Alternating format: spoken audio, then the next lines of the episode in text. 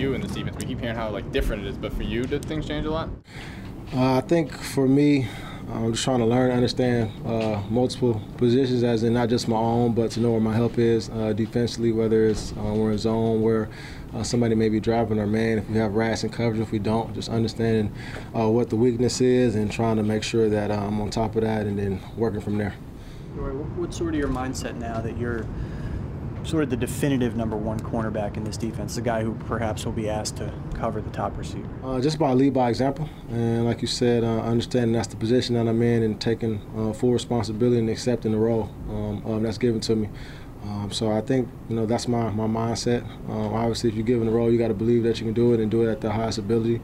And in that aspect, just taking it day at a time um, at practice, in the classroom or in the meeting room, whatever it may be, just trying to get those reps mentally and physically so I can go out there uh, and be prepared and uh, do it at a high level. Corey, I talked to you a while ago and you said the possibility if James Bradbury would be released would be devastating. Is it? Yeah, it hurts. You know, that's a guy that when I came in, um, we bounced ideas off each other's, uh, different techniques, how he plays. But at the end of the day, um, I can say I gained a brother in the process of, of knowing him. So at the end of the day, it's like, you know, your brother going off to college, um, the younger brother. So you see him leave, go somewhere else, but at the same time, you know, still being uh, in touch with him and, and happy for him at the end of the day. You know, as soon as he signed, I was happy for him, told him, you know, we're going to have the jersey swap, whatever it may be, um, since we play him twice a year. What about landing in Philadelphia? Uh... That sucks, you know what I'm saying? It's like going to your rival. That's like me and Darnay, you know, U S C and U C L A.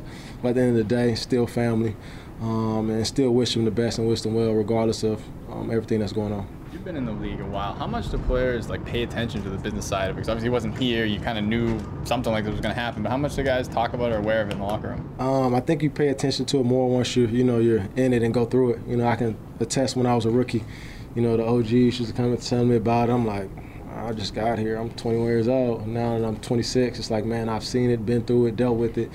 And, you know, if anybody has questions, um, at the end of the day, you know, when it happened with J B, I texted the group um, and told them, um, it's just an opportunity for us, you know, as individuals, you know, to do what we have to do and step up and, and go play and do something for ourselves.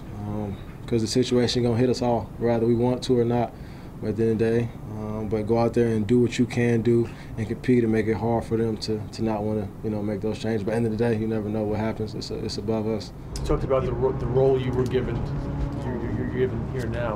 Um, with A-Rob, A-Rob gets sort of bumped right up too. Right, right. Uh, how's, how's he doing? How's he handling that? And you know, he missed a lot of action last year, and, and this isn't really the position where he was drafted to play. Right. No, what's, what's crazy is, um, you know, I actually, when we got A-Rod, I watched his film, and I seen him at U C F. I'm like, damn, this dude can press, he can play well. And I found out he went to Alabama prior, and I said, oh, that's why you're pretty good, because you was a, you, you're really an Alabama D B. So, um, you know, A-Rod is, is very talented, and, you know, it's all about working.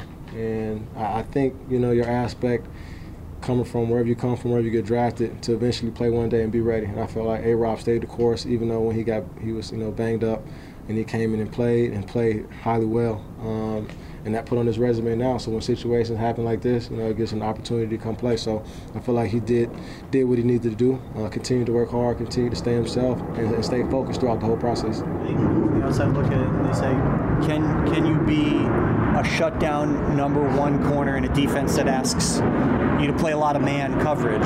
So, so what is your confidence level that you can be that that guy? Um, it's me believing in myself, and the confidence that I have is putting in the work. I mean, confidence comes from um, mentally and physically being prepared. So at the end of the day, no matter what the situation is, no matter what the task is, if you go out there and you're confident in your prep and mentally uh, being pre prepared of what you're doing, I mean, the sky is the limit. But at the end of the day, it's on you. So you can be physically prepared, but if you're not mentally prepared for the task, it's not going to get done. The same thing, vice versa. Like, you can believe it, but if you didn't put in the work physically and get all the reps in, then that won't happen. Dory, how do you think, how do you think you can get better from last year? Uh, I think all aspects of my game uh, can get better, improve, communicate, um, alignment, assignment, and technique. Um, no matter what I did good, I can get better, and whatever I did um, not as well, to try to focus more on that and improve more on that. And I think on, um, you know, it's, you know, it's crazy talking to Steve Smith today, and he was talking about whatever you do, try to make a play a day. And, you know, the play that you think that you did well, you look on film, it might not be as good as you think, and the play that you didn't think was good ended up being a good play. You know, the ones that you don't know, you don't take the aspect in, and coming in, taking everything um, you know, personal, and treating that first rep just like it's the last rep and having that mentality. So I think improving in that aspect is every play um, is my last play and going out there and giving them all. Was that pick six? Was that pick six a play you thought you did well? For sure.